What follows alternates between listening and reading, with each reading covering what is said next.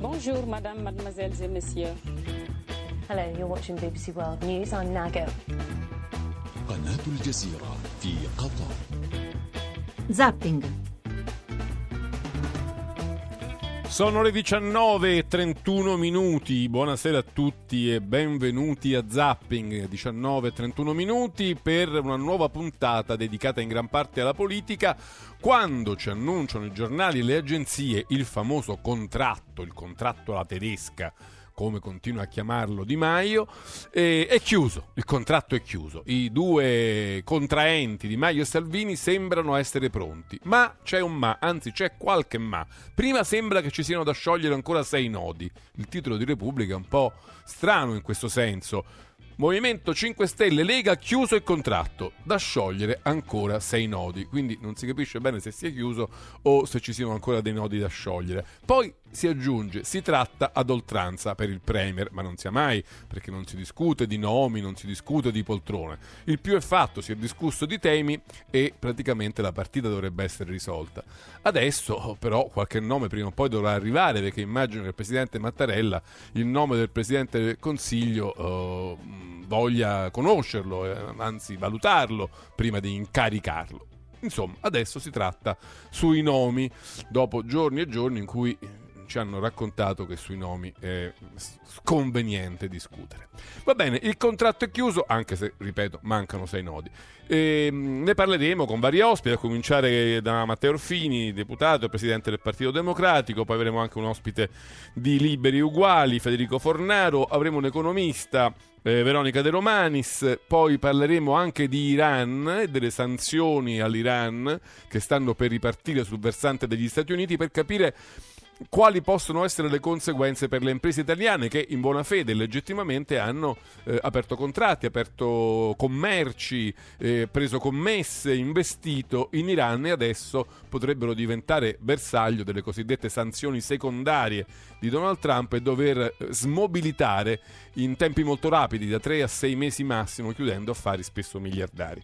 E ne parleremo con un esperto di diritto internazionale. Tutto questo a prescindere dal giudizio, diciamo, geopolitico sull'opportunità o meno di Trump eh, sulla giustezza o meno delle decisioni di Trump di ritirarsi dall'accordo nucleare con l'Iran. Vogliamo però f- prendere anche un po' oh, di mira eh, e cercare di capire meglio insomma, le imprese italiane a quali costi andranno incontro rispetto a questa scelta che alcuni giudicano giusta, altri sbagliata, ma in questo caso non ne parleremo. Poi parleremo di Italia, parleremo di un'Italia che invecchia, l'Istat ha dato nuovi dati abbastanza preoccupanti, ne parleremo con Giovanni Alfredo Barbieri che è il direttore centrale dell'Istituto di Statistica. E infine in clima di giro, di giro d'Italia, eh, ci faremo raccontare da Marco Ventura una bellissima storia, il campione e il bandito, la storia vera di Costante Girardengo e Sante Pollastro, due, eh, due amici di Novi Ligure, uno campione ciclistico e l'altro bandito, efferato, anarchico, insomma tante, tante belle storie su questo strano duo della bicicletta. Bene, abbiamo i titoli del TG3 e poi cominciamo con Matteo Orfini. Buonasera dalla TG3. È più vicina l'intesa tra Lega e 5 Stelle sul governo. Poco fa è stato chiuso il contratto, 40 pagine senza riferimenti all'uscita dall'euro. Salvini e Di Maio dovrebbero vedersi ancora una volta in serata per dare il via libera e probabilmente per affrontare la questione della guida dell'esecutivo. Critiche e preoccupazioni dagli altri partiti, tensioni sui mercati. Ma ora vediamo i nostri titoli. Intesa vicina in settimana si chiude, dice Di Maio. Se serve a far partire il governo, io e Salvini siamo pronti a starne fuori. Il primo ministro sarà una figura politica con un mandato forte. I leader leghista più ci minacciano, più ho voglia di partire con questa sfida. A noi gli interni per garantire sicurezza e confini. Trovato punto d'incontro per smontare la Fornero. PD all'attacco, Lega e 5 Stelle stanno giocando sulla pelle del paese. Berlusconi al vertice del PPE, forte preoccupazione in Europa per quel che succede in Italia. L'incertezza politica e le indiscrezioni sul programma creano tensioni sui mercati, lo spread sale oltre i 150 punti, la borsa chiude con una perdita di oltre il 2%. L'Italia, secondo l'ultimo rapporto Istat, popolazione sempre più anziana, si consolida la ripresa, ma aumentano le diseguaglianze. L'occupazione torna ai livelli pre-crisi, ma non al sud.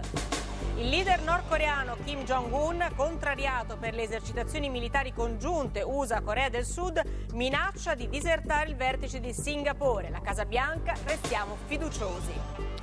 19 e 36 minuti questi titoli del TG3, ecco via zapping di nuovo 335 699 2949 sms whatsapp se volete intervenire in diretta per dirci la vostra sulle cose che stanno accadendo in queste ultime ore, il contratto chiuso, insomma la questione della formazione di un governo che va avanti ormai da più di 70 giorni, noi ne parliamo con Matteo Orfini, se ci volete ehm, regalare la vostra opinione fatelo al numero che vi ho detto 335 699 2949 e Matteo Orfini buonasera, benvenuto a Zapping. Buonasera a voi. Matteo Orfini è presidente del Partito Democratico. Allora, partiamo dal titolo di Repubblica.it che ho qui davanti. Movimento 5 Stelle Lega chiuso il contratto. Da sciogliere sei nodi, si tratta sul Premier. Lei come la vede? Insomma, che si fa questo governo a questo punto, mi sembra di capire?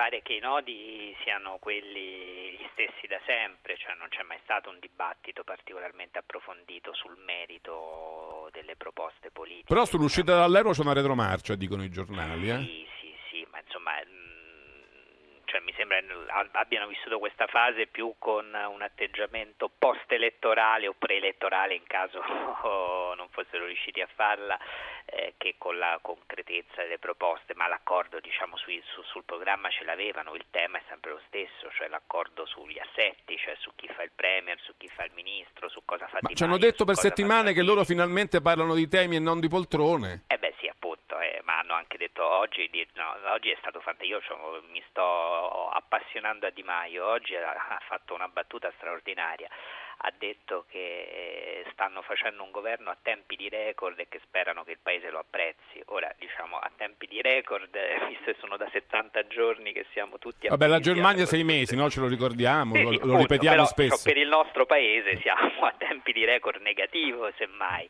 e addirittura voler essere ringraziati per, per questo mi pare un po' troppo. Hanno detto che non c'era un dibattito sui posti, in realtà stanno ancora litigando su questo, litigando, discutendo, confrontandosi. Ma è plausibile secondo lei, Orfini, un presidente terzo, cioè che non siano né Di Maio né Salvini e che però, dire, prenda in mano questo contratto vincolante, vada a Palazzo Chigi e lo applichi?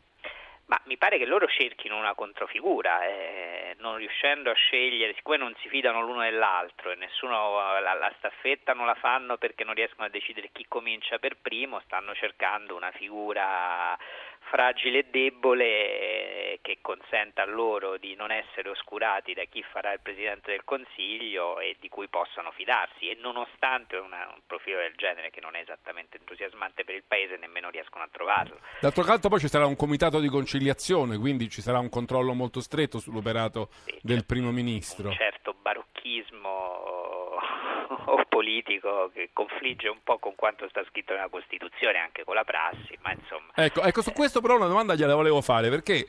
Insomma, eh, tutto strana, questo strano scenario a cui siamo confrontati ai limiti della Costituzione, come lei dice, oggi Giuliano Ferrara eh, lo oh, sunteggia così: è sparita la presidenza della Repubblica. Così il Quirinale ha preparato il decesso del, della presidenza della Repubblica. Altro che governo Pella, il Quirinale ha scelto di affrontare il complicato ricambio di governo senza decidere alcunché. La guida del paese è stata ora sostituita da un surreale negoziato ostaggio di barbari contro, dobbiamo essere contro una democrazia dell'inganno. Insomma, eh, Ferrara sono due o tre giorni che mh, prima con più prudenza, poi con più nettezza dice che il Quirinale ha sbagliato insomma, a gestire questa fase. Secondo lei? No, io non, non, non condivido questa opinione, nel senso che tutto si può fare salvo addossare responsabilità al Presidente della Repubblica che ha fatto quello che doveva fare e che poteva fare, cioè ha cercato di verificare le ipotesi possibili a fronte di un risultato che non garantiva una maggioranza uscita dalle urne a una delle coalizioni in campo e quindi ha fatto tutti i passaggi possibili, anzi mostrando una certa Ferrara pazienza. dice troppi probabilmente. Ma non siamo in una Repubblica Quattro consultazioni. Noi. Cioè, Ferrara è no- notoriamente un fan del presidenzialismo, sì. ma non c'è il presidenzialismo nel nostro paese, quindi il Presidente della Repubblica può fare quello che sta facendo il Presidente della Repubblica, anzi, semmai va ringraziato per la pazienza eh, che sta dimostrando. Di eh, esatto, non so quanti avrebbero resistito a diciamo, Secondo lei, Orfini, se questo governo, diciamo, un po' per i sei nodi ancora non sciolti, un po' per la figura del Premier che non si trova, dovesse andare a carte 48, mi sembra di aver capito che l'idea del PD è di tornare all'ipotesi, ancora una volta presidenziale, mattarelliana di governo neutrale e di servizio. Ma è plausibile che si faccia un balzo all'indietro so, di 15 giorni fa? O invece, diciamo, ormai le cose ci porterebbero in qualche modo dritti al voto, sperando che non si debba votare il 5 agosto, perché ma i conti in questo dicono... caso, vabbè, insomma, le elezioni di agosto non le considero Eh, però non sarà facile disinnescarle se No, si perché- sciolgono le Camere a, però, a fine maggio. eh. Diciamo, se, se- se fallisse questo tentativo, eh, diciamo, di fronte ovviamente a- alle responsabilità di chi ha vinto le elezioni e per due mesi e mezzo quasi ci ha trascinato in questa situazione, eh, è ovvio che noi dovremmo trovare un meccanismo e quello che ci propose 15 giorni fa il Presidente della Repubblica, che non è un governo lungo, è un governo che consenta di sterilizzare l'aumento dell'IVA e fare la stabilità per poi votare subito dopo nella prima finestra buona, eh, credo diciamo, sarebbe un, un impegno obbligato per tutte le forze politiche, soprattutto per quelle che, che hanno fallito nel tentativo di dare uno sbocco a quest'esito, anche se io credo che a questo punto diciamo, eh, troveranno Sì. anche l'accordo sui posti nella miglior E tradizione il governo parte. e il governo Però ecco, Presidente, qui pa- a, a- sentire quello che eh, esponenti del Partito Democratico, anche lei avete più volte detto, se parte questo governo, parte un governo brutto, un governo che non vi piace, un governo eh, sovranista, populista. Allora c'è chi dice, ma insomma, se, se il PD poteva fare qualcosa, anche probabilmente a costo di un sacrificio di responsabilità notevole, per evitare la nascita di un governo giallo-verde. Beh, eh, insomma, non avrebbe dovuto fare un passo dentro e dire "Ci- governiamo noi con i 5 Stelle per evitare il peggio. Non poteva essere questa una soluzione, mi rendo conto, avete donato il sangue, le responsabilità a tutti i governi, però davanti a un momento così drammatico forse il PD poteva dire meglio noi che la Lega, almeno sappiamo dove mettere le mani. Ma questa è una tesi che, che è stata sostenuta anche all'interno del mio partito e che ha un suo indubbio No, no, ma io la cito non come mia Sì, tesi, sì, la sì, cito esatto. come... No, no, appunto, che, che io reputo onestamente incomprensibile, perché noi siamo di fronte a due, for- adesso lasciamo stare i colori giallo-verde, cioè, cioè, siamo a due forze che, almeno per, per il mio parere, sono due forze di destra con una cultura politica di destra, lo stanno dimostrando, infatti trovano un accordo su alcune questioni fondamentali che spostano il paese a destra, che hanno vinto le elezioni. Cioè, a me non piacciono, però le ho perse le elezioni, sono state votate dagli italiani e quindi eh, io non tutto posso fare salvo non rispettare il parere degli elettori. Eh, l'idea che per evitare un accordo naturale tra due destre la sinistra si debba accordare con la destra, snaturando se stessa e costruendo un governo con una forza radicalmente alternativa, non ha senso politico. Eh, è chiaro, chi lo sostiene dà una lettura diversa da quella che do io del Movimento Chi lo sostiene 5 Stelle. ecco, sì, non considera i 5 Stelle un, partito di destra, lo considera o temo post e ideologico credo- o eh, anche magari un po' più spostato a Sì, sinistra. diciamo, post ideologico per me io sono uno di quelli che, che- che la ritiene una cosa molto po- politologica ma che non vuol dire niente perché poi la, la- la- la differenza tra destra e sinistra esiste ancora e la si dimostra cioè Salvini che dice voglio andare al Viminale per fare i rimpatri le espulsioni io vorrei un ministro degli interni che va al Viminale per combattere Vabbè, ma quello è la Salvini, la appunto, è proprio per non mettere Salvini lì Sì. che magari ci poteva Ma- andare Orfini al Viminale, voglio, per La dire. candidata alla Regione Lazio del Movimento 5 Stelle faceva ah, i manifesti con su scritto più turisti, meno immigrati. Cioè anche su questi temi c'è una consonanza alla fine di cultura politica, di visione e su tutte le grandi questioni che noi abbiamo affrontato in questa legislatura, bene o male. Noi abbiamo avuto contro con argomenti speculari Lega e Movimento 5 Stelle. Chi è stato in Parlamento 5 anni? I miei primi 5 anni in Parlamento, io sono, questa è la mia seconda legislatura, se partirà, eh, ha visto la sintonia di argomenti, di toni, di atteggiamenti tra Lega e Movimento 5 Stelle, quindi non è sorpreso da quello che sta accadendo. Que- sono partiti complementari che hanno non a caso gli stessi riferimenti internazionali.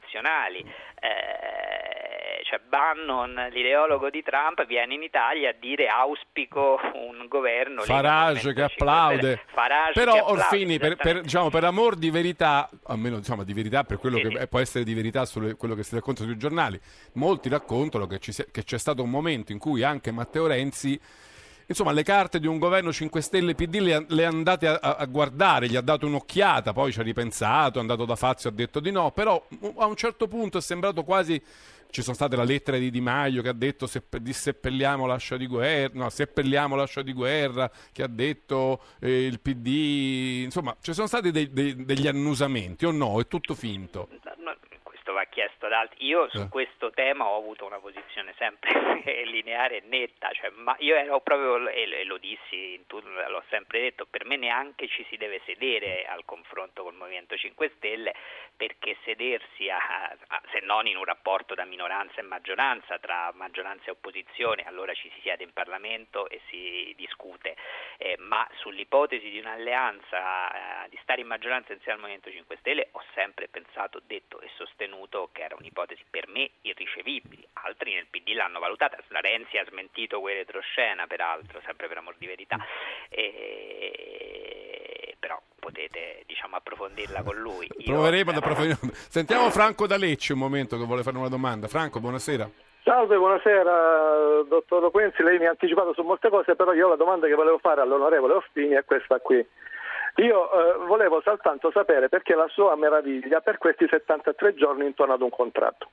Io sto parlando da ex rappresentante sindacale della CGL che è stato licenziato per aver, per aver eh, denunciato truffa e frode allo Stato e il processo è in corso.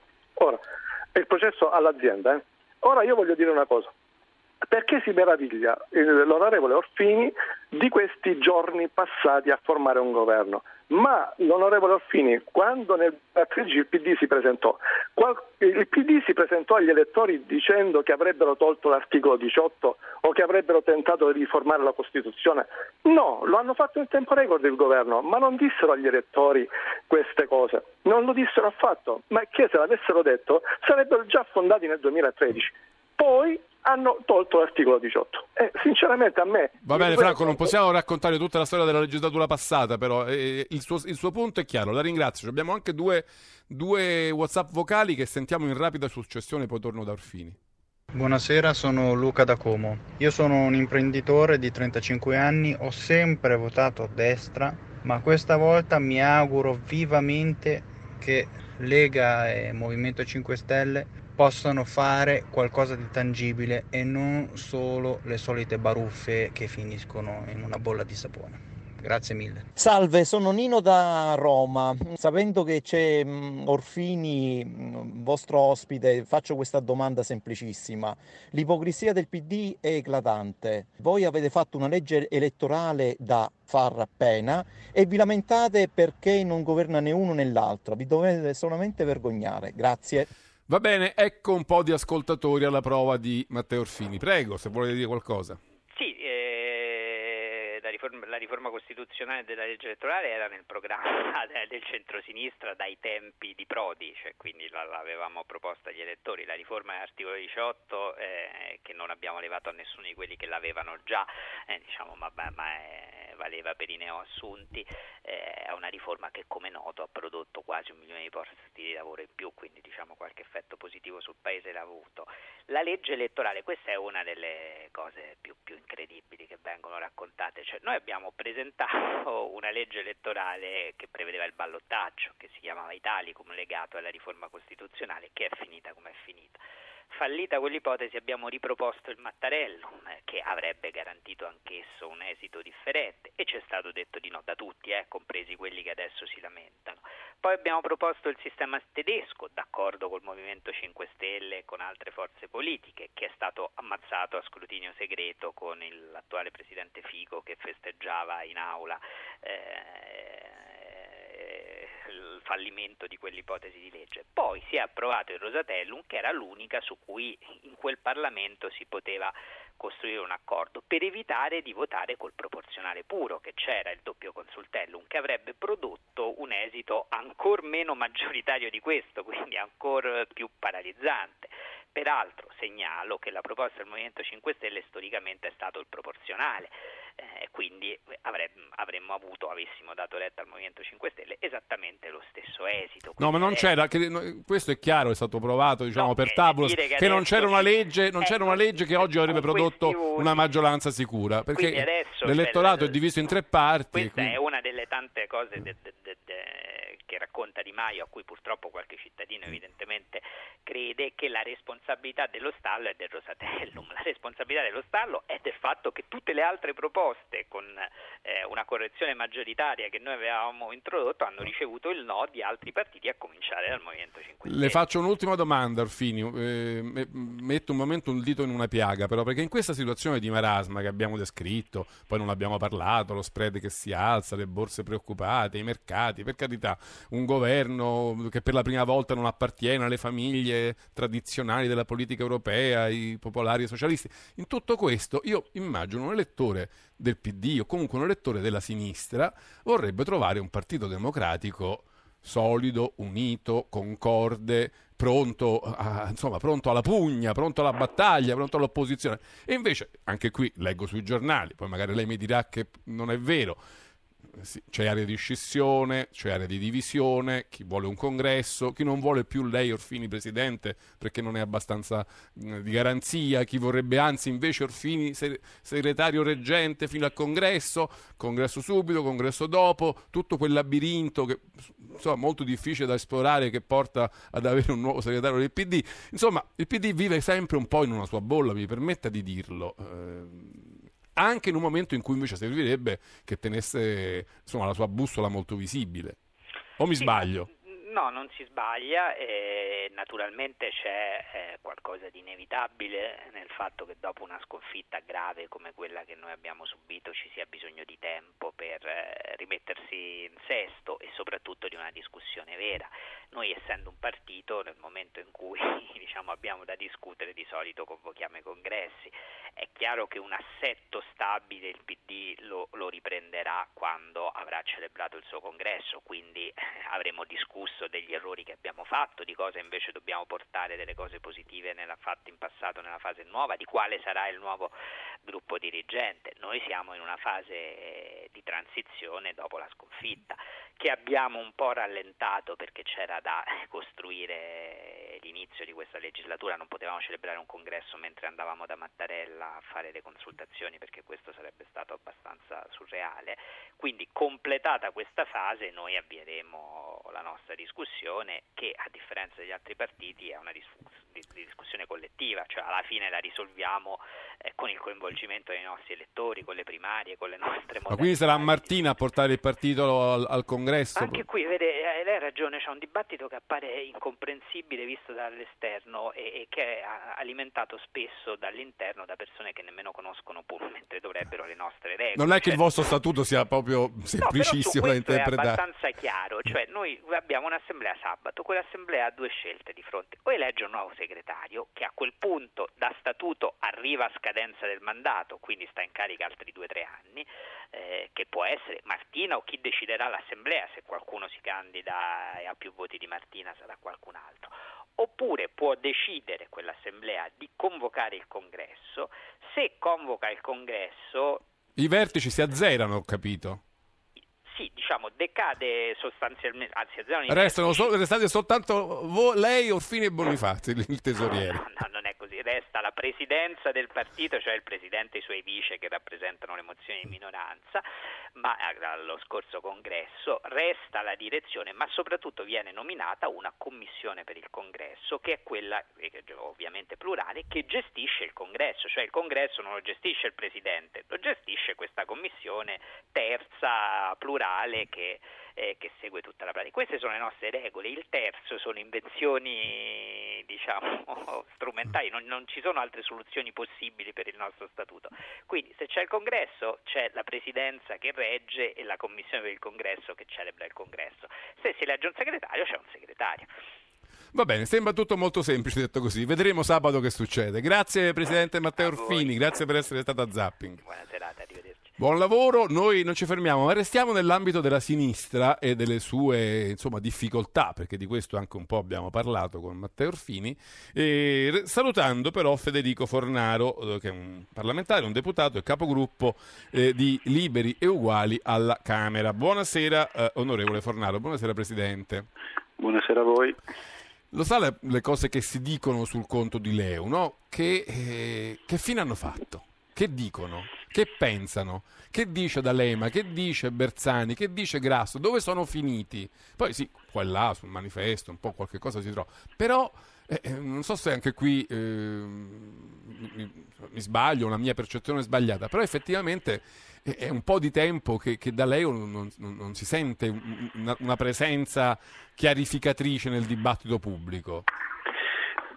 Certamente il risultato elettorale è stato un risultato negativo e questo ha contato, però se tutti fossero come voi che ci date dello spazio magari eh. ci sarebbe anche la possibilità di farci sentire perché quello che avviene è che in ragione, io credo anche di un dato oggettivo, cioè di un ridotto numero di parlamentari sia alla Camera che al Senato, tendenzialmente c'è stato anche un oscuramento. Cioè Vabbè, parliamo... però, se, se Bersani e D'Alema e Grasso volessero parlare dovrebbero fior di, fior di talk show ad ospitarli, Beh, io credo. Eh, non... sì, no? insomma, non, non, è proprio così. Eh, diciamo che le, le dinamiche della, della comunicazione eh, le, le, conosce bene, credo le conoscono anche i radioascoltatori. È ovvio che in questo momento diciamo, eh, tutta la comunicazione è orientata ad approfondire centrodestra, 5 Stelle e PD. Eh, noi ogni tanto diciamo, troviamo spazio all'interno diciamo, del, del, centro, del centro-sinistra, però con, con, grande fatica. Detto questo, ovviamente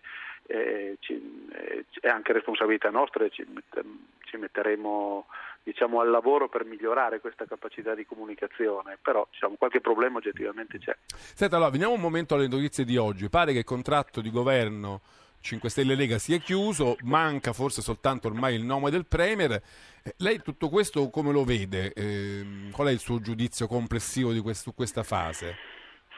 Beh, intanto devo dire che eh, per fare questo accordo, se si voleva fare questo accordo, visti i risultati del 4 di marzo, avrebbe potuto farlo anche molto prima.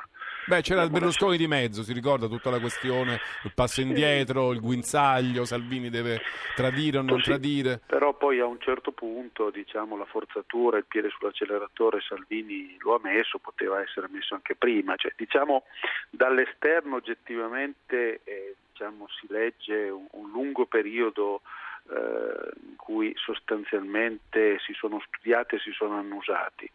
Adesso vedremo, noi siamo, lo abbiamo dichiarato, eh, per esempio per dirla come prima, dichiarazioni che non sono state riprese, eh, noi saremo per un'opposizione intransigente sul sistema dei valori, ma al tempo stesso sfidante sul merito. In campagna elettorale Lega e 5 Stelle, in parte lo riprodurranno immagino nel contratto, hanno proposto tutto il contrario di tutto e li, li vedremo nel dibattito parlamentare, li sfideremo nel dibattito parlamentare a mantenere quelle promesse o comunque diciamo a a voler capire nel merito delle proposte, perché il problema è trovare una soluzione ai problemi degli italiani. Il voto del 4 marzo, al di là di tutte le votazioni che si possono fare, è una domanda di cambiamento, cambiamento nel merito. La gente ci ha detto guardate che le cose non vanno bene, la nostra vita è differente dalla narrazione che ci viene raccontata tutti i giorni e, e quindi, come dire, da questo punto di vista noi cercheremo di fare la nostra parte.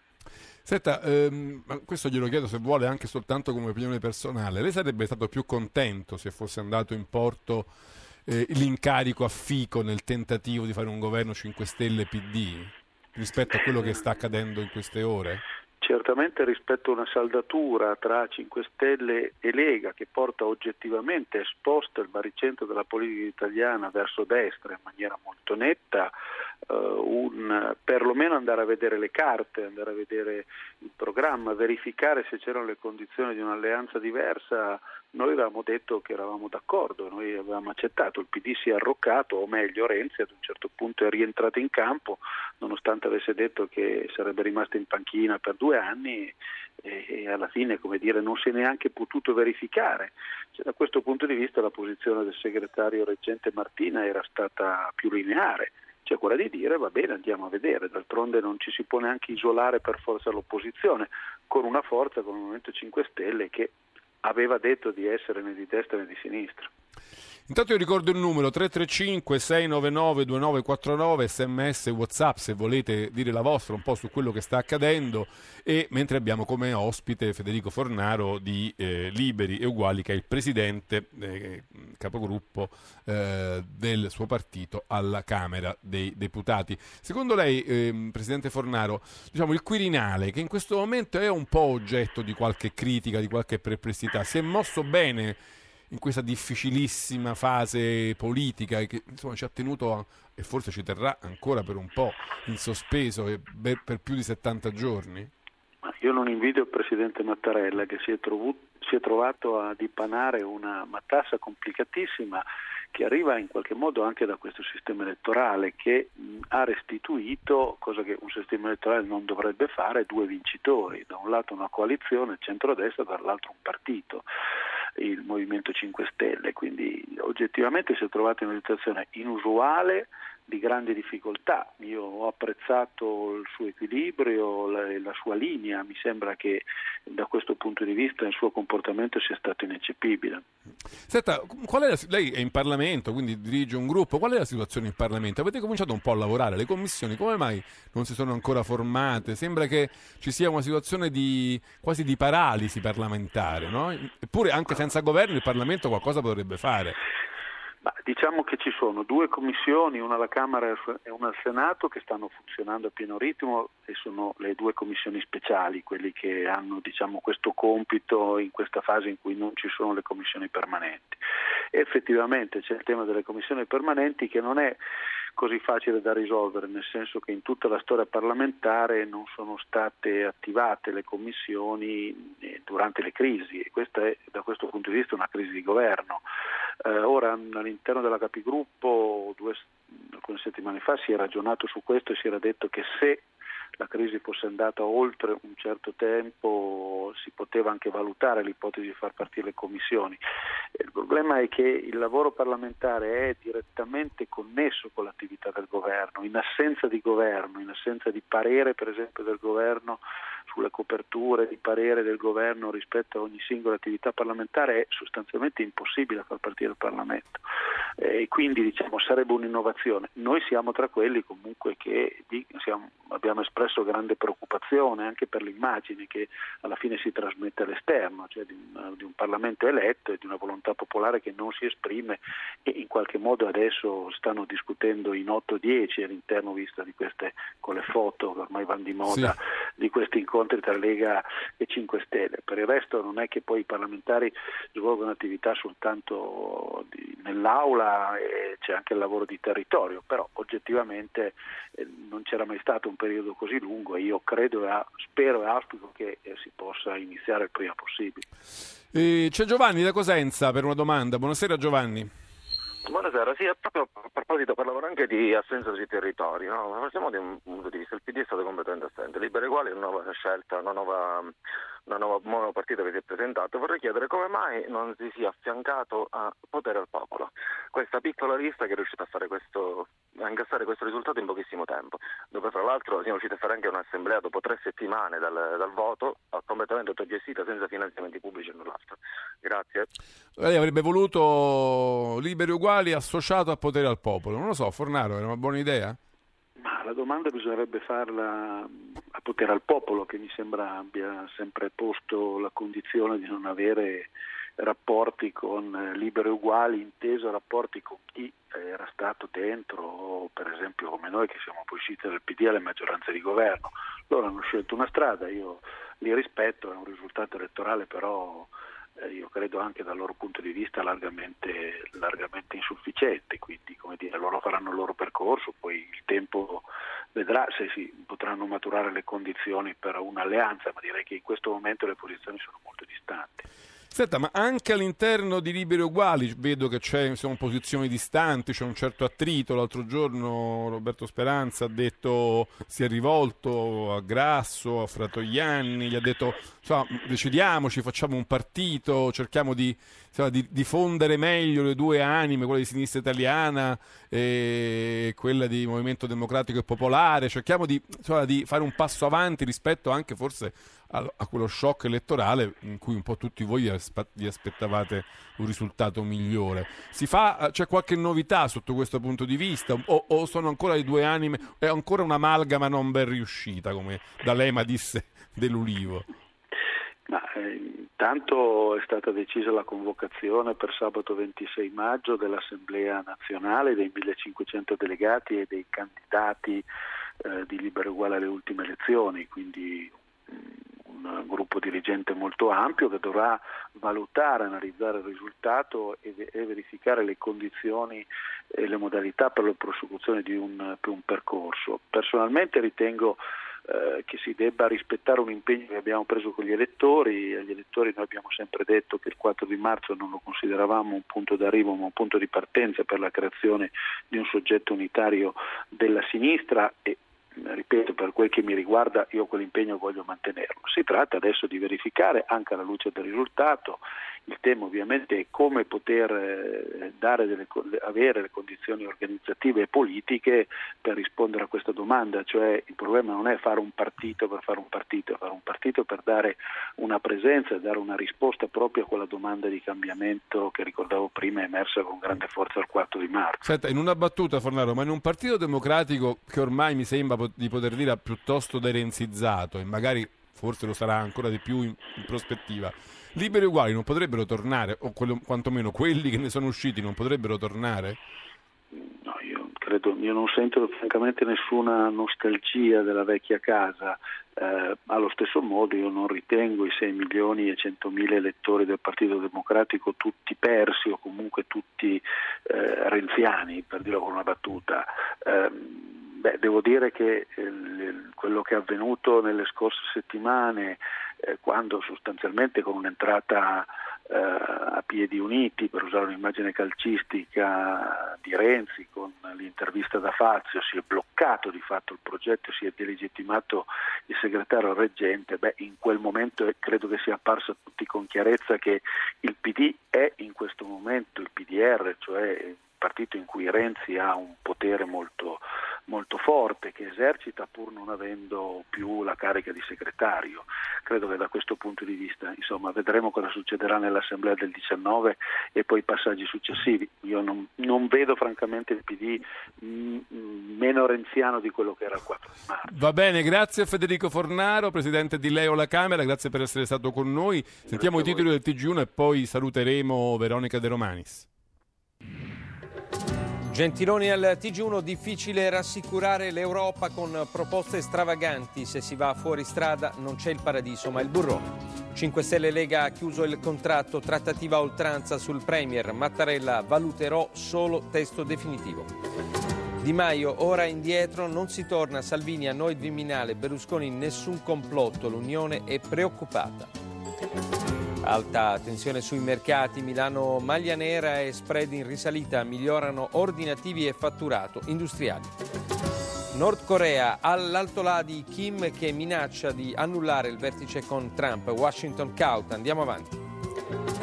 Rigopiano, indagati gli ultimi tre governatori dell'Abruzzo, PM atto dovuto, familiari delle vittime, verità più vicina. Il diario di Anna Frank, oltre 70 anni dopo la morte della giovane ebrea, ricostruite due pagine inedite del libro nascoste dalla ragazza nel 1942. Le 20 e 9 minuti, questi titoli del TG1, avete sentito ancora la notizia su cui siamo fermi, è questo, il, congre- il contratto, il famoso contratto chiuso, a quanto pare, anche se i giornali online dicono che ci sono ancora sei punti da limare e in quanto a limature è, lecito avere qualche preoccupazione perché eh, sabato scorso eh, Centinaio disse che il contratto era pronto e mancavano ancora soltanto poche limature, poi abbiamo visto che invece c'erano ancora delle bozze eh, di copia e incolla in circolazione, se di questo si trattava. Comunque, adesso dicono che è chiuso, manca ovviamente il nome del Premier, cosa che nonostante eh, 5 Stelle e Lega considerano uh, sconveniente parlare di nomi, prima o poi ne, ne dovranno parlare. E quindi mh, mm, capiremo se questo governo nasce o meno. Noi però prendiamo un po' per buona la bozza che è circolata ieri, che l'Huffington Post ha eh, diciamo, trovato, è riuscita a trovare, ha pubblicato online, un po' tutto il mondo ne ha parlato, quindi onore al merito dell'Huffington Post che ha trovato questo documento, su quello siamo, anche se la questione dell'uscita dall'euro, cioè dell'approntamento di modalità per prevedere l'uscita dall'euro, sembra che nel contratto definitivo non si parli. Noi abbiamo invitato Veronica De Romanis, economista, docente di politica economica eh, europea alla Luis Guido Carli di Roma e alla Stanford University a Firenze, c'è anche un suo libro L'austerità fa crescere quando il rigore è la soluzione edito da Marsilio in libreria. L'abbiamo invitata per discutere un po' oh, di quella bozza e delle, eh, insomma, dei suggerimenti che vi si potevano trovare. Professoressa De Romanis, buonasera e benvenuta a Zapping. Buonasera. Allora, io vorrei cominciare con la eh, proposta che ha fatto un po' più scalpore, anche se anche questa è stata un po' eh, ridimensionata, soprattutto dai leghisti. Oggi è intervenuto eh, uno dei responsabili economici della Vega, Claudio Borghi, ma insomma la questione era questa, si leggeva a un certo punto sulla famosa bozza di contratto congelamento e cancellazione dei BTP in pancia alla BCE alla fine del quantitative easing la BCE avrà nei suoi bilanci circa 250 miliardi di BTP, la loro cancellazione vale 10 punti di riduzione del debito, lo chiederemo a Mario Draghi. Ecco, è, plausibile una proposta del genere? Cioè è plausibile che due partiti politici la prendano in considerazione? Allora, intanto mh, mm, chiariamo alcuni punti. Sì. Questi titoli che la BCE, eh, che loro dicono sono in pancia la BCE, in realtà non sono in pancia la Banca Ma la Centrale Banca d'Italia. di Franco Italia, ma la Banca d'Italia, come quelli francesi, sono in pancia la Banca di Francia. Ogni paese ha la sua banca centrale. Ogni paese ha la sua pancia, si potrebbe dire. Esatto, esatto.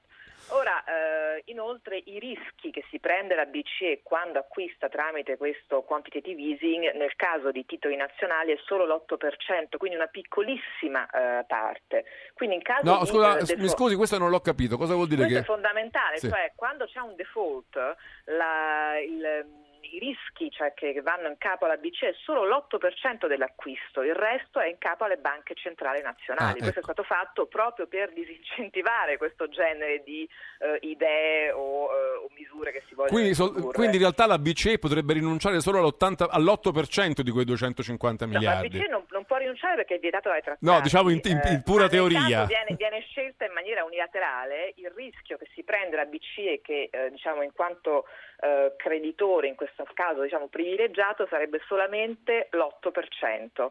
Per quanto riguarda i titoli che compra da istituzioni europee sarebbe il 12%. Tutto il restante del rischio è sulle banche centrali nazionali, quindi diciamo si fa un cattivo servizio alla propria banca nazionale, non alla BCE. Perché si troverebbe un buco di malposta la 250 miliardi nel suo attivo. Esatto, tra l'altro questa cifra bisognerebbe capire da dove arriva perché loro dicono quando finirà il QE, ma questo noi non lo sappiamo. Draghi ha, detto, ha dato una data ma ha detto si vedrà, cioè se non verrà raggiunto l'obiettivo che si è posto il Presidente della Banca Centrale, cioè arrivare a un'inflazione vicina eh, al 2%, potrebbe andare avanti. Quindi ecco, questi 250 miliardi forse servirebbe qualche dettaglio in più per capire che cifra è, da dove arriva.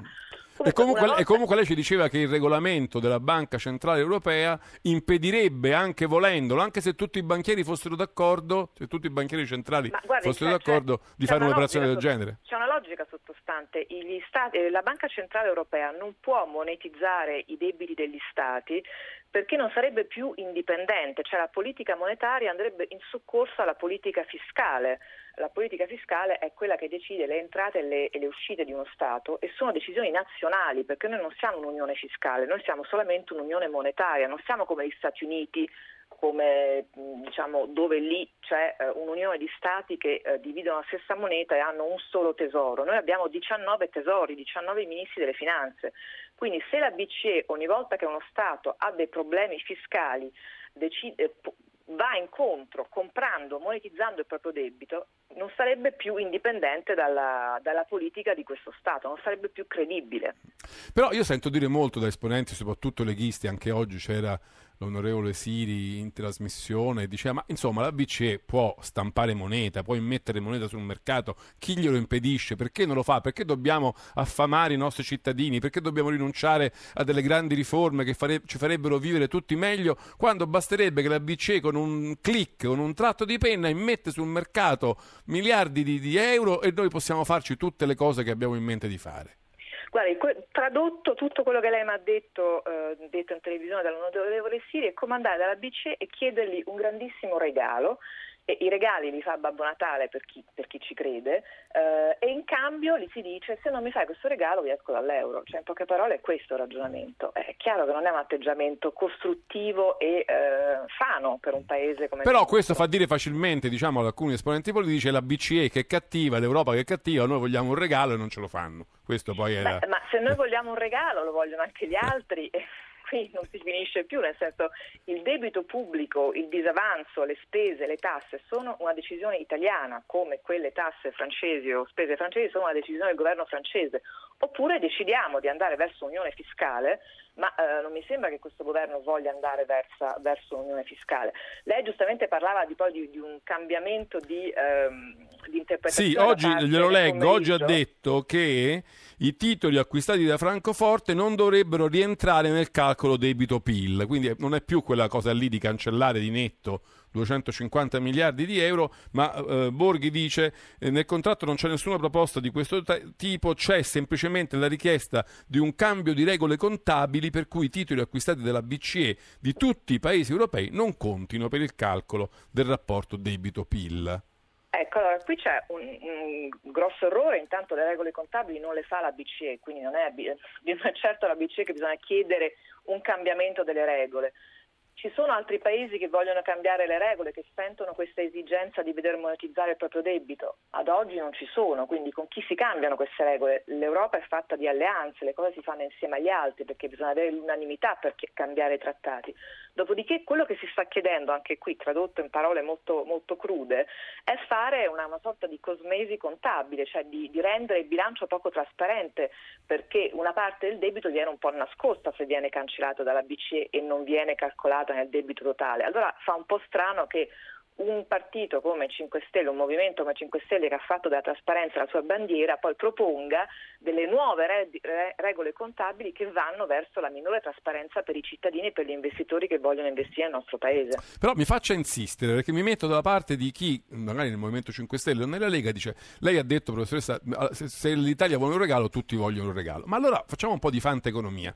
Mettiamo che la BCE, tutti d'accordo, tutti i banchieri centrali seduti a Francoforte dicono ma sì, facciamo un regalo a tutti gli Stati europei. Cancelliamo il debito di tutti, così ogni Stato avrà manovra, spazio di manovra per fare quelle riforme che pure servono a tutti, le pensioni, il reddito di cittadinanza, questo e quell'altro. Non, potrebbe, non sarebbe una cosa meravigliosa?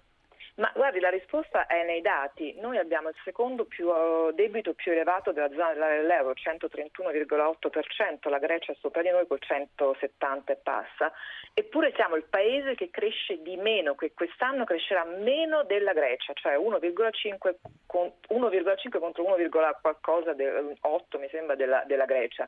Quindi questo dimostra che la crescita non si fa né col debito né col disavanzo.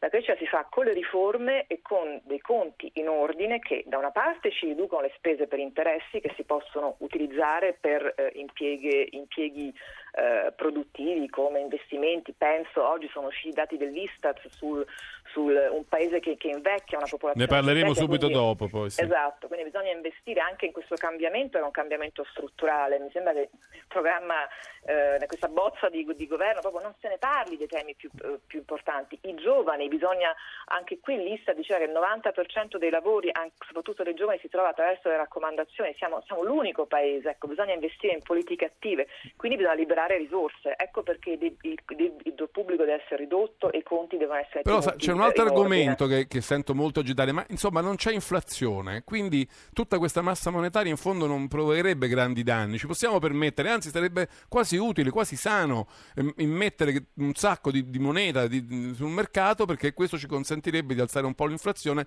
e sarebbe una cosa sana. Ma guardi, eh, eh, quello che sta facendo la, la, la, BCE con il quantitative easing è proprio quello di alzare un po' l'inflazione immettendo appunto, si chiama quantitative easing è proprio un allentamento monetario, cioè iniettare dosi, eh, dosi di, di, massa monetaria eh, comprando appunto i titoli, i titoli di Stato.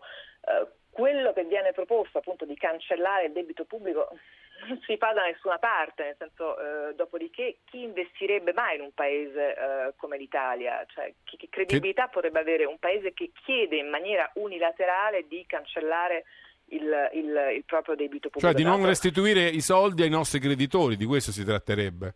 Assolutamente, tra l'altro ricordiamoci, mm, noi abbiamo il 30% di debito pubblico in mano ai, ai nostri diciamo, investitori esteri, il resto sta uh, nelle mani uh, diciamo, dei, dei, dei, degli italiani.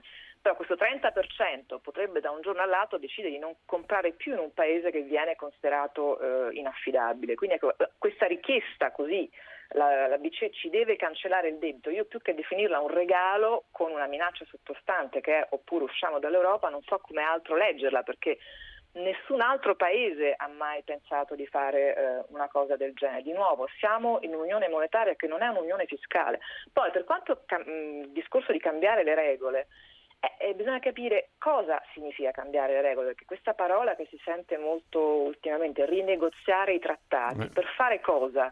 Non si può, quando si condivide una moneta, non avere regole fiscali. È come vivere in un condominio e non avere de- delle regole condominiali. Se quello del piano di sopra ti allaga la casa, eh, tu a un certo punto vuoi mettere una regola per evitare questo. E questo è quello che è successo durante la, no- la recente crisi. Se un paese ha delle finanze pubbliche in disordine, questo ha un impatto negativo anche sugli altri paesi, cioè anche sugli altri condomini. Le regole fiscali non, sono, non stanno lì per punire qualcuno, ma per proteggere i membri di un'unione monetaria, soprattutto i più deboli. Ricordiamoci che i paesi più poveri più poveri anche della Grecia, e qui penso alla Lettonia, alla Slovenia, hanno finanziato il salvataggio della Grecia, proprio perché parte di, dello stesso condominio, cioè come se si rompe l'ascensore perché quello del piano di sopra lo usa troppo, eh, beh, una parte della riparazione lo pagherà, lo pagherà anche il condomino che sta più povero, Va che bene. magari è più povero di quello che l'ha rotto. Va bene, ci dobbiamo fermare. tutelano, sono importanti. Grazie Veronica De Romanis, grazie per essere stata con noi a Zapping. Noi cambiamo adesso pagina, chiudiamo questa pagina politica che abbiamo aperto all'insegna delle notizie di oggi che danno un certo ottimismo sulla chiusura del contratto tra Salvini e Di Maio, tra la Lega e il Movimento 5 Stelle, anche se ci sono alcuni piccoli punti, tra cui quello del Premier, che vanno ancora chiariti, ma speriamo di vedere eh, notizie incoraggianti tra tra poco. Uh, dicevo, chiudiamo la pagina della politica per aprire invece una diciamo, di politica internazionale, se volete, per tornare a una notizia che abbiamo già trattato sotto molti punti di vista, che è quella mh, secondo cui eh, Donald Trump ha deciso, dopo averlo lungamente annunciato, eh, di ehm, cancellare, di uscire dall'accordo nucleare con l'Iran eh, era molto tempo che lo diceva, era anche una sua promessa elettorale e alla fine dopo molti invii, molti ripensamenti, molte discussioni, vi ricorderete Macron è volato a Washington per cercare di convincere Trump a non farlo, tutta l'Europa si è unita per, per dire che era una scelta sbagliata, Trump lo ha, lo ha comunque fatto. Allora noi non discuteremo adesso la giustezza eh, o meno della decisione di Trump da un punto di vista geopolitico, delle relazioni internazionali, eccetera. Cercheremo invece di capire eh, quale può essere la conseguenza sulle imprese europee, in particolare le imprese italiane, che durante la fase del eh, sollevamento delle sanzioni, in quella fase in cui le sanzioni non esistevano, hanno legittimamente e con, con impegno fatto investimenti, eh, fatto affari, eh, aperto mercati con l'Iran. Per aiutarci in questo, che non è una cosa semplice, abbiamo invitato Fabio Bassan, che è docente di diritto internazionale a Roma 3 ed anche un avvocato eh, esperto di relazioni con l'Iran. Professore, buonasera e benvenuto a Zapping. Buonasera. Allora, mh, mm, mm, eh, professore Bassan, eh, che cosa succede alle imprese europee e italiane nel momento in cui Trump ha deciso eh, di ehm, uscire dal trattato e quindi di ripartire con le sanzioni all'Iran?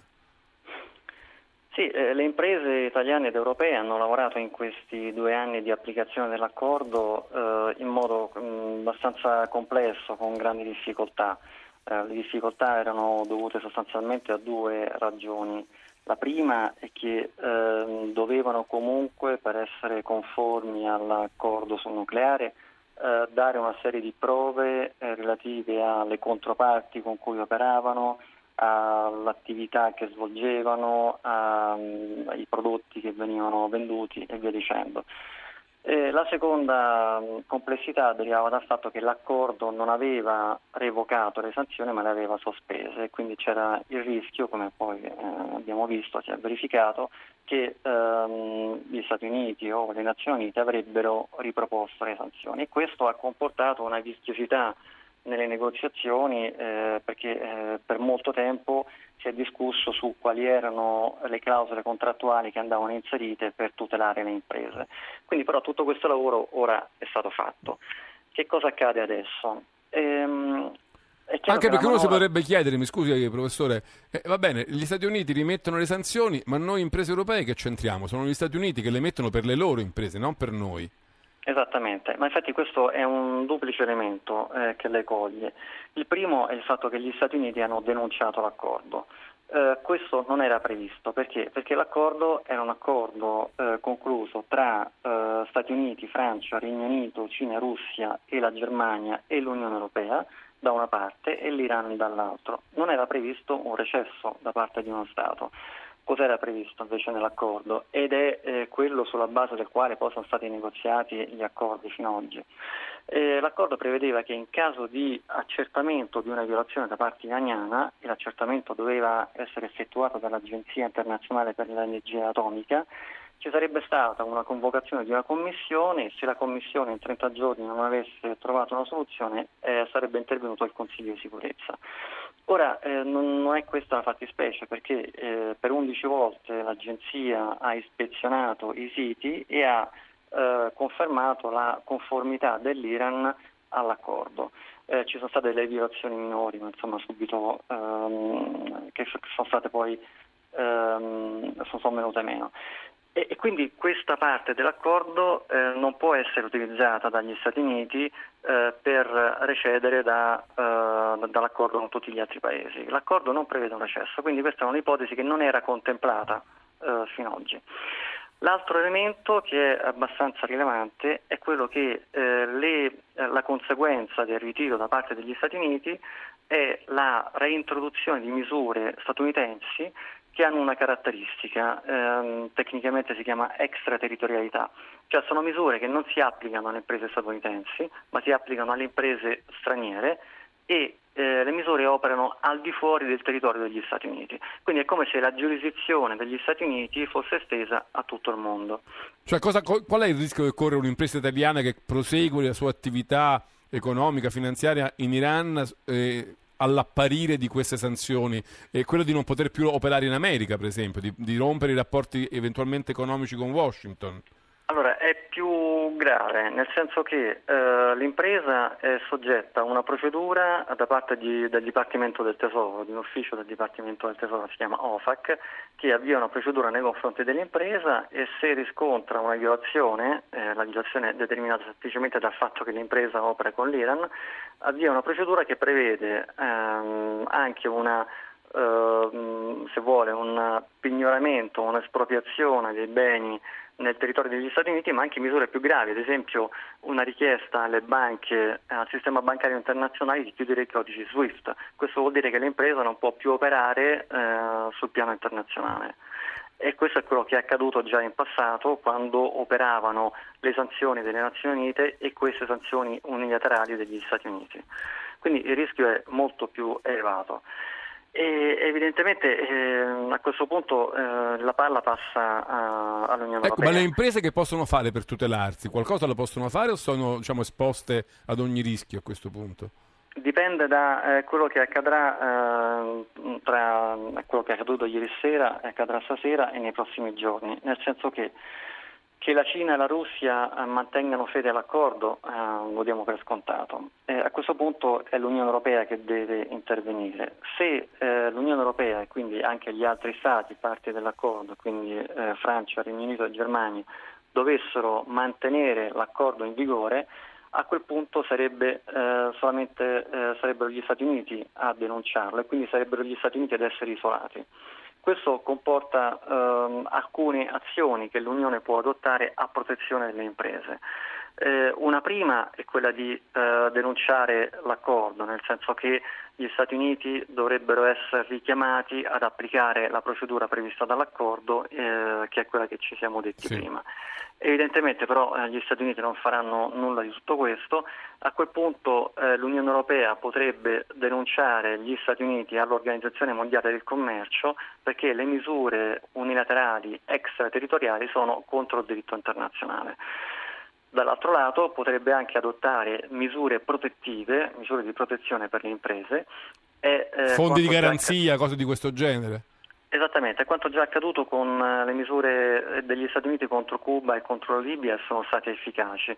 Consistono nel, eh, in, tecnicamente è un regolamento, cioè una norma che è vincolante per tutti gli Stati e che eh, in, vieta alla pubblica amministrazione e ai giudici europei di dare applicazione alle decisioni degli Stati Uniti, quindi alle decisioni del Dipartimento del Tesoro o alle sentenze dei tribunali. Quindi queste non sarebbero applicabili in Europa e in più le imprese avrebbero anche un diritto al risarcimento del danno. È evidente che per ottenere un regolamento di questo tipo c'è bisogno di una procedura che prevede l'unanimità e quindi Questo è, è, difficile in questa fase immaginare che sia possibile. E, professore, io la ringrazio, lei ha fatto un grande sforzo di chiarezza, noi però ci dobbiamo salutare. Grazie molte a Fabio Bassan, eh, come abbiamo detto eh, docente di diritto internazionale a Roma 3, ci ha aiutato un po' a capire quali sono le difficoltà anche molto grandi che le imprese italiane ed europee si troveranno ad affrontare nei loro rapporti economici con l'Iran a seguito dell'uscita degli Stati Uniti dall'accordo nucleare. Ci fermiamo per le notizie dal, um, dal traffico e dal meteo e poi però ci ritroveremo qui a Zapping con molte altre cose. Rai Radio 1 Zapping sono le 20 e 36 minuti, bentornati a Zapping. Ne parlavamo prima anche con la professoressa De Romanis. Eh, le notizie, i dati forniti dall'Istat che eh, fotografano, che ritraggono il paese, ce lo fanno vedere sempre più come un paese vecchio, anzi come il paese più vecchio al mondo, con molti italiani giovani in fuga. Allora, per questo abbiamo chiesto a Carlo Cianetti di intervistare Giovanni Alfredo Barbieri, eh, direttore centrale per lo sviluppo dell'informazione e della cultura statistica dell'Istat. E Cianetti lo ha intervistato proprio su questo tema, l'invecchiamento del paese. Dottor Barbieri, il rapporto Istat dà molte informazioni come sempre. Una delle informazioni importanti è quella sulla demografia, cioè sul calo della popolazione. Quindi cala la popolazione italiana e soprattutto aumentano gli anziani rispetto ai giovani. Che significa? Beh, significa intanto che eh, diminuiscono le nascite. Eh, mm. Le nascite sono in diminuzione da molti anni, tanto per dare un'idea, nel 2017 ci sono stati 464.000 nati, dieci anni prima, nel 2018, erano 577.000, quindi mm. sono diminuite di 100.000 le nascite nel corso di dieci anni e la popolazione è anche diminuita di 100.000 unità tra il 1 gennaio 2017 e il 1 gennaio 2018. Quindi siamo entrati in una fase di declino demografico. Diminuiscono le nascite perché ci sono meno donne in età feconda, cioè meno donne in età tale da poter generare e eh, questa diminuzione dipende dal fatto che le generazioni che adesso entrano nell'età feconda sono meno numerose mm. di quelle che ne escono, che sono quelle dei baby boom sostanzialmente. Certo. Questo conta per circa tre quarti nella diminuzione delle nascite. L'altro quarto dipende dal fatto che la propensione a procreare è diminuita. E su questo possono incidere politiche sociali, forme di agevolazione, forme di sostegno alla famiglia? Beh, noi osserviamo quelli che sono i fatti. Sicuramente c'è diciamo, un corso, una tendenza molto lunga a procrastinare tutte le tappe della vita. Mm. Questo ha un segno in parte positivo perché vuol dire che studiamo di più, quindi ci affacciamo tardi sul mondo del lavoro e quindi tutta la sequenza, finisco gli studi, mi affaccio sul mondo del lavoro, mm. trovo lavoro, cerco casa, eh, cerco un fidanzato, una fidanzata, mi sposo e a questo punto ho un progetto di fare figli, tutto questo è ritardato nel tempo e su tutto questo chiaramente le politiche possono, eh, possono influire, ma il segno naturalmente, eh, la maggiore scolarità è un valore, la difficoltà a trovare lavoro non è un valore. Allora, a proposito di scolarità, quello che constatiamo è che l'ascensore sociale è bloccato, cioè che constatate voi. Il dato che emerge è che avere successo nello studio e nel lavoro sono coloro che già hanno una base di partenza buona, cioè genitori laureati. Solo il 18,5% di chi parte dal basso si laurea e il 14,8% ha un lavoro eh, qualificato. Insomma, siamo un paese bloccato dove non c'è la possibilità di un futuro migliore rispetto ai propri genitori? Sicuramente rispetto ad altri paesi, un paio d'anni fa abbiamo fatto uno studio più approfondito su questo perché avevamo dati di confronto internazionale.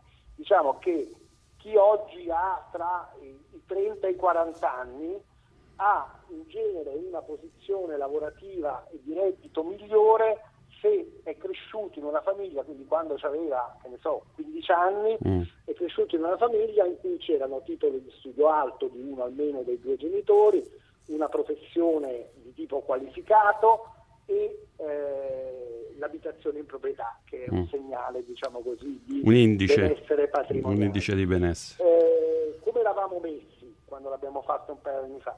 Eh, nel confronto internazionale c'era solo la Gran Bretagna che aveva una rigidità di questo tipo mm. più forte di quella italiana. Altri paesi, come ad esempio la Francia, avevano situazioni migliori. Che cosa possiamo affermare? Che se andiamo a vedere per esempio la situazione francese, nella situazione francese c'è un grosso investimento per esempio nella scuola a tempo pieno sì. e questo investimento nella scuola a tempo pieno pareggia le opportunità, cioè mm. avvantaggia relativamente eh, i ragazzi e le ragazze che vengono da una situazione familiare più, più, meno agiata. Perché quando non c'è il tempo pieno comunque eh, poi si deve provvedere all'istruzione nel tempo restante con i propri mezzi. Certo, quindi... i propri mezzi. Il quindi... tempo pieno francese include anche quelle che noi consideriamo attività mm. extrascolastiche, cioè lo sport, eh, la piscina, lo studio delle lingue straniere e così via. La situazione lavoro invece qual è? Mi pare di aver letto che il lavoro, che l'occupazione aumenta, non aumenta al sud e che occupazione è? Quando diciamo che non aumenta al sud, diciamo che mentre nella generalità dei casi, facendo riferimento al complesso dell'Italia, siamo ritornati a livelli comparabili a quelli precedenti la grande recessione, diciamo mm. così. Quindi e questo è il dato positivo. E questo è il dato positivo. Nel sud questi livelli non si sono, non si sono ancora raggiunti. Però vorrei aggiungere una cosa che mi sembra importante. Il confronto con dieci anni fa è un confronto che in qualche misura è fuorviante. Perché? Perché in questi dieci anni è vero che abbiamo recuperato i livelli, ma la composizione dell'occupazione è completamente cambiata esatto. rispetto a quello che era. Ecco, eh, quindi che, che, che, occupazione abbiamo adesso rispetto a prima? Per esempio più donne e meno uomini mm. no? eh, sul, sul mercato del lavoro che sono occupati. Abbiamo più lavoratori dipendenti e meno lavoratori autonomi. Ecco. La forza del lavoro autonomo nel bene e nel male era un tratto caratterizzante dell'Italia, anche da questo punto di vista ci stiamo avvicinando di più. È diminuito anche il lavoro manuale, vero? Intanto un dato forte è che è diminuito molto fortemente, cioè di un milione di persone il lavoro operaio ed è aumentato di altrettanto il lavoro diciamo, nell'ambito dei servizi, ok? Sì. Diminuito nell'industria e aumentato nel servizio. Sono aumentate relativamente le professioni più, più qualificate, soprattutto quelle che direi di tipo intermedio, cioè professioni tecniche o eh, professioni diciamo, non dirigenziali nell'ambito dell'industria e soprattutto dei servizi. I poveri assoluti sono sempre più, l'8,3%, circa 5 milioni. Insomma, che vuol dire poveri assoluti? Allora, poveri assoluti vuol dire che sono, eh, la povertà assoluta viene misurata sul paniere di beni e servizi e poveri assoluti sono quelli che non sono in grado di far fronte a questo paniere. Cos'è Cosa ci dice questo segnale? Questo segnale ci dice che la ripresa ci è stata, il miglioramento economico nel corso dell'ultimo anno è stato particolarmente sostenuto, ma non è stato omogeneo. Mm-hmm. Ci sono delle, delle, famiglie che hanno goduto, diciamo, che hanno beneficiato dell'aumento del PIL, tanto per capirsi, e ci sono delle altre famiglie che ne sono rimaste fuori. Quali sono le caratteristiche di queste famiglie? In parte hanno perso terreno alle famiglie perché è ricominciata un pochino di inflazione. Sì. Non sono ancora valori, valori elevati, siamo con un tasso di inflazione che è più basso di quello medio europeo, ma è bastato questo aumento di, di inflazione di fronte a chi non è riuscito ad aumentare il proprio reddito per spingerli sotto la soglia di povertà. E altre sono proprio persone che eh, hanno perso terreno, per esempio Mm. hanno perso il lavoro e quindi eh, si sono impoverite. Possiamo dire che aumentano le differenze sociali? Aumentano le differenze Diciamo, fra chi è ricco e povero? Aumentano le differenze di reddito, questo Mm. sì, aumentano in, in modo abbastanza sensibile. Un, un altro aspetto negativo è quello appunto dell'aumento della disuguaglianza dei redditi, quindi l'aumento della distanza tra diciamo così, il 20% della popolazione che ha redditi più bassi e il 20% della popolazione che ha redditi più alti. Dottor Barbieri, che possiamo concludere? Lei ha lavorato, ha coordinato questo rapporto annuale dell'Istat. Eh, In che paese siamo? Il tema centrale del rapporto dell'Istat quest'anno erano le reti, le reti tra persone, le reti tra persone e istituzioni, le reti tra imprese e così via.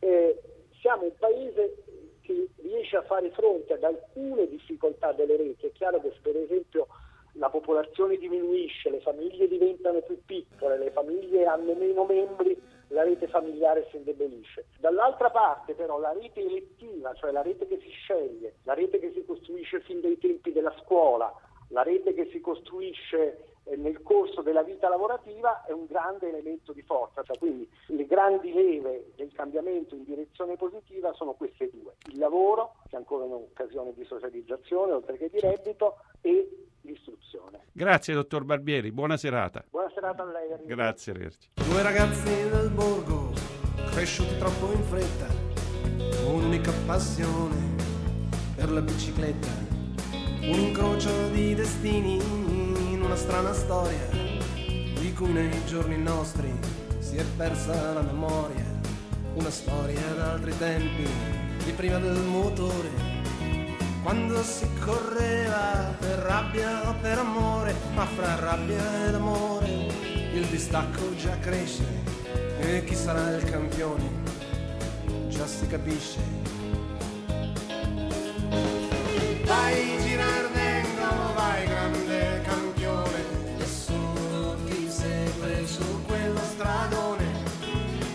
Allora l'avrete riconosciuta, è Il bandito e il campione, la canzone cantata da Francesco De Gregori, una canzone del 1993 scritta da Luigi Grechi. È una canzone ispirata a due personaggi, a Costante Girardengo, grande ciclista, campionissimo, e a Sante Pollastro, invece un bandito efferato ma pieno di tante sfumature, era anche un anarchico, era tante cose insieme. Bene, a raccontarci questa storia e a raccontarla, perché su questo ha scritto un libro, il appunto Il campione e il bandito, edito da Il Saggiatore, è l'autore Marco Ventura, che saluto. Buonasera Marco e benvenuto a Zapping. Buonasera. Allora, siamo in clima di giro e Girardengo ne ha vinti due, mi pare, di giri d'Italia, no? Era il, gran- il grande campione, insomma, in quella fase strana dell'Italia, eh, tra le due guerre, un'Italia povera, in cui la bicicletta era un grande elemento unificatore. Come mai hai deciso di raccontare questa strana storia? Ma guarda, proprio sentendo la canzone che, abbiamo, che ci hai fatto ascoltare all'inizio, eh, quella canzone ancora mi mette, mi mette i brividi perché è il racconto di quella Italia lì, di quegli anni lì, cioè gli anni 20 eh, del Novecento ed è, ed è un'altra Italia rispetto, rispetto ad oggi, eh, quando si correva per rabbia o per amore. Ora, eh, Costante Girardengo è stato il primo campionissimo del ciclismo, poi c'è stato Coppi, poi c'è stato Mers, ma insomma lui è stato un campionissimo vero perché non aveva, non aveva rivali e il riscatto rispetto alla condizione di miseria in cui era nato, figlio di contadini a Novi Ligure, è stato proprio il mezzo della bicicletta che cominciava a diffondersi in Italia. Era un'Italia che non aveva la televisione, era un'Italia in cui i divi erano quelli che tu, per esempio, eh, nel ciclismo e nelle grandi gare Era l'Italia prima del motore, no? Come canta De prima Gregori. del motore, eh, si, si contavano le automobili a Novi, per esempio alla fine del Novecento c'erano sei automobili a Novi Ligure, che erano quelle ovviamente del nobile, dell'industriale, e- eccetera. E, e la cosa bella è l'amicizia tra eh, la conoscenza, tra questi due campionissimi. Tutti Uno- e due di Novi, ricordiamolo. tutti e due di Novi e tutti e due figli di contadini che erano nati nella Frascheta, eh, cioè in quella zona nell'agro, eh, che poi tradizionalmente era anche un eh, ricettacolo di storie infinite perché era, era l'agro del bandito Maino della Spinetta ehm, e, e- e comunque erano due figli di contadini che cercavano disperatamente di affrancarsi dalla miseria di quegli anni. Era un'Italia che cresceva. E la vita li ha messi però li ha li ha messi davanti a un bivio che ognuno ha percorso nella sua direzione alla fine. Beh, perché uno non aveva la benzina, cioè uno non aveva il carburante nei muscoli, nelle gambe, no? Ed era Pollastro, che però amava la bicicletta. Quindi che cosa fa Pollastro? Non potendo diventare campionissimo, in realtà si diventava campioni di ciclismo per poter guadagnare quelle due lire che si vincevano nelle gare di paese, no? E mh, pian piano ci si poteva arricchire e si poteva diventare altri, fare un'altra vita. Beh, Pollastro non ci riusciva così, per cui sulla bicicletta fa le rapine. La sua prima rapina la fa in bicicletta, uccide un ex carabiniere che è cassiere della, bar- della banda di Tortona e da allora comincia il suo percorso criminale. In realtà aveva fatto anche altre... E fuggiva in bicicletta, come tu scrivi, sparando ai lampioni per fare il Ah. buio dietro di sé, no? Sì, da questo punto di vista lui era un personaggio leggendario. Ovviamente stiamo parlando di un criminale, uno che ha commesso qualcosa, nessuno ha Cioè mai aveva tre ergastoli, mi pare. Sì, eh, aveva tre ergastoli, aveva mm, più o meno 14 omicidi sulle spalle, sempre o carabinieri o guardie fascista perché, fasciste, perché come tu ricordavi all'inizio, lui ha anche questa matrice anarchica, era un bandito buono, cioè è teorizzata questa figura del bandito buono che è amato dai suoi nel quartiere malfamato della sua C'era cittadina. un po' un Robin Hood, no? Rub- Rubava i ricchi, forse per Sì, aiutare anche un po' i poveri. Sì, lui saltava per esempio sui treni, perché eh, Novi Ligure all'epoca era anche un importante snodo ferroviario, lui saltava sui treni in corsa, là dove, si, dove rallentavano, no? d'accordo anche con qualcuno che stava lì alla stazione che lo avvertiva di questo, e mh, dei tratti in cui poteva saltare su, rubava quello che c'era. Una volta per esempio eh, rubarono delle maschere di carnevale e nel borgo tutti quanti fecero festa travestendosi con queste, con queste maschere. In realtà è una storia che è ricca di altre storie all'interno, perché eh, Pollastro apparteneva a una rete anarchica che poi lo ha portato a una serie di protezioni da Novi Ligure fino a Parigi, fino a Bruxelles. Alla fine della sua carriera lui era, che poi è durata pochissimo, come, per pochi anni, come, come tutti i banditi buoni, eh, nella tradizione come Bonneau, come altri. Bene, eh, alla fine della sua carriera lui era a capo di una banda di circa 150 elementi tra Belgio, Era Costa conosciuto e temuto un po' in mezza Europa, insomma. Era... era il nemico pubblico numero uno in Italia, ma anche all'estero.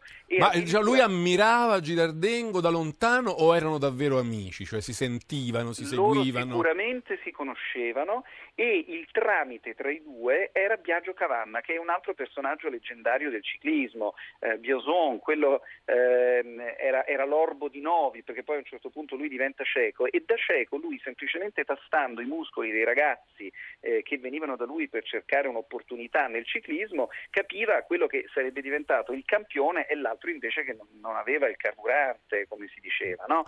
E, e quindi Bia- Biagio è quello che ha scoperto, non soltanto ha accompagnato Girardengo come masseur, come allenatore, massaggiatore, eccetera, ma è quello che ha scoperto in seguito anche Coppi, eh, era proprio un altro ciclismo. Ma eh, al era- punto i due erano legati, al punto eh, Sante Pollastro ammirava Girardengo che a quanto si capisce è stata proprio alla fine questa ammirazione per il campionissimo a fregare il, il bandito, no? Com- come Eh, successe? certo. E questa è la cosa che accenna De Gregori nella sua canzone, che lui a un certo punto viene tradito dal fatto che per andare a vedere la sei giorni, la mitica sei giorni al Velò di Vera, al velodromo d'inverno a Parigi, dove si sfidavano i campioni del ciclismo I fratelli italiano, Pellissier, no? I fratelli, i fratelli Pellissier, esattamente. Eh, c'è, c'è stata a un certo punto una sfida che ha avuto grande eco eh, tra Italia e Francia di Girardengo proprio ai francesi che lo avevano un po' snobbato, un po', un po' sfottuto, no?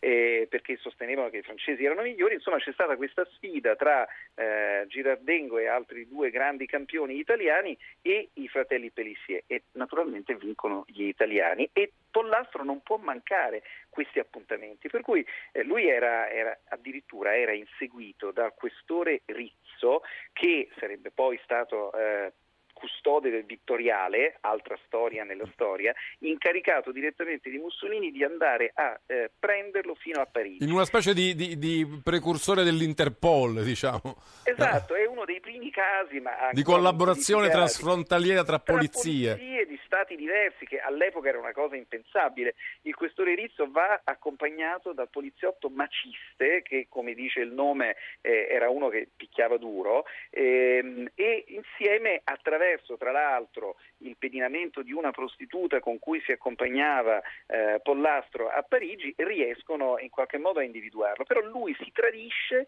in realtà perché va a vedere il suo mito e anche il suo conoscente e amico eh, Girardengo al Velo di Verre a quel punto Biagio Cavanna lo riconosce, si, si riconoscono anche come novesi perché c'era un fischio molto caratteristico tra novesi eh, che era un po' una loro nota caratteristica, il cifulò, no? quindi dagli spalti eh, Pollastro fa il cifulò questo fischio, eh, Biagio Cavanna lo, lo chiama giù eh, nell'arena e mh, si rincontrano anche con Girardengo. Addirittura si parla, si favoleggia di una foto, eh, di una lastra fotografica. Mai ritrovata. Mai ritrovata, che poi sarebbe caduta dalle mani di Ettore Girardengo, il figlio di Girardengo, eccetera, perché è come se oggi un grande campione italiano incontrasse, che ne so, un, un, grande, un, grande, bandito latitante e ci fosse una fotografia che lo ritraesse no, in questo incontro. Quindi è una cosa che poi Ma non, non, sui giornali. quando si dice tradito non fu eh, Girardengo che tradì Pollastro, Eh, non, si, non, questo- si, non si può dire che, o forse pure c'è il Eh, sospetto. questo è il grande giallo, nel senso che addirittura eh, si- quando, poi, quando poi Pollastro fu condannato a quei tre ergastoli che dicevi e si fece una trentina d'anni nel carcere di Santo Stefano per poi essere graziato dal presidente Gronchi e tornò a Novi Ligure in bicicletta a vendere magliette in bicicletta, tutti temevano che lui eh, facesse qualche cosa contro vendicarsi. pensando che fosse stato proprio lui a tradirlo. Questa è una cosa che non si è mai capita. Eh, naturalmente Girardengo ha sempre negato eh, di aver, aver tradito Nessuno. insomma, se ne volete sapere di più, il campione e il bandito. Marco Ventura in libreria Il Saggiatore, la vera storia di Costante Girardengo e Sante Pollastro. Grazie Marco, grazie per essere stato Grazie, con noi. grazie a te. Noi dobbiamo chiudere la puntata. Io ringrazio tutti: Giovanni Benedetti, Carlo Cianetti, Valeria Riccioni, redazione, Leonardo Patanè. Il nostro regista, questa sera la parte tecnica salutiamo Maurizio Possanza. Io ora vi lascio con eh, Ascolta si fa sera, poi il GR1 e poi Zona Cesarini. Vi do appuntamento a domani per una nuova puntata di Zapping dove scopriremo se questo contratto politico chiuso darà il via a un nuovo governo. Un saluto e un grazie da Giancarlo Quenzi.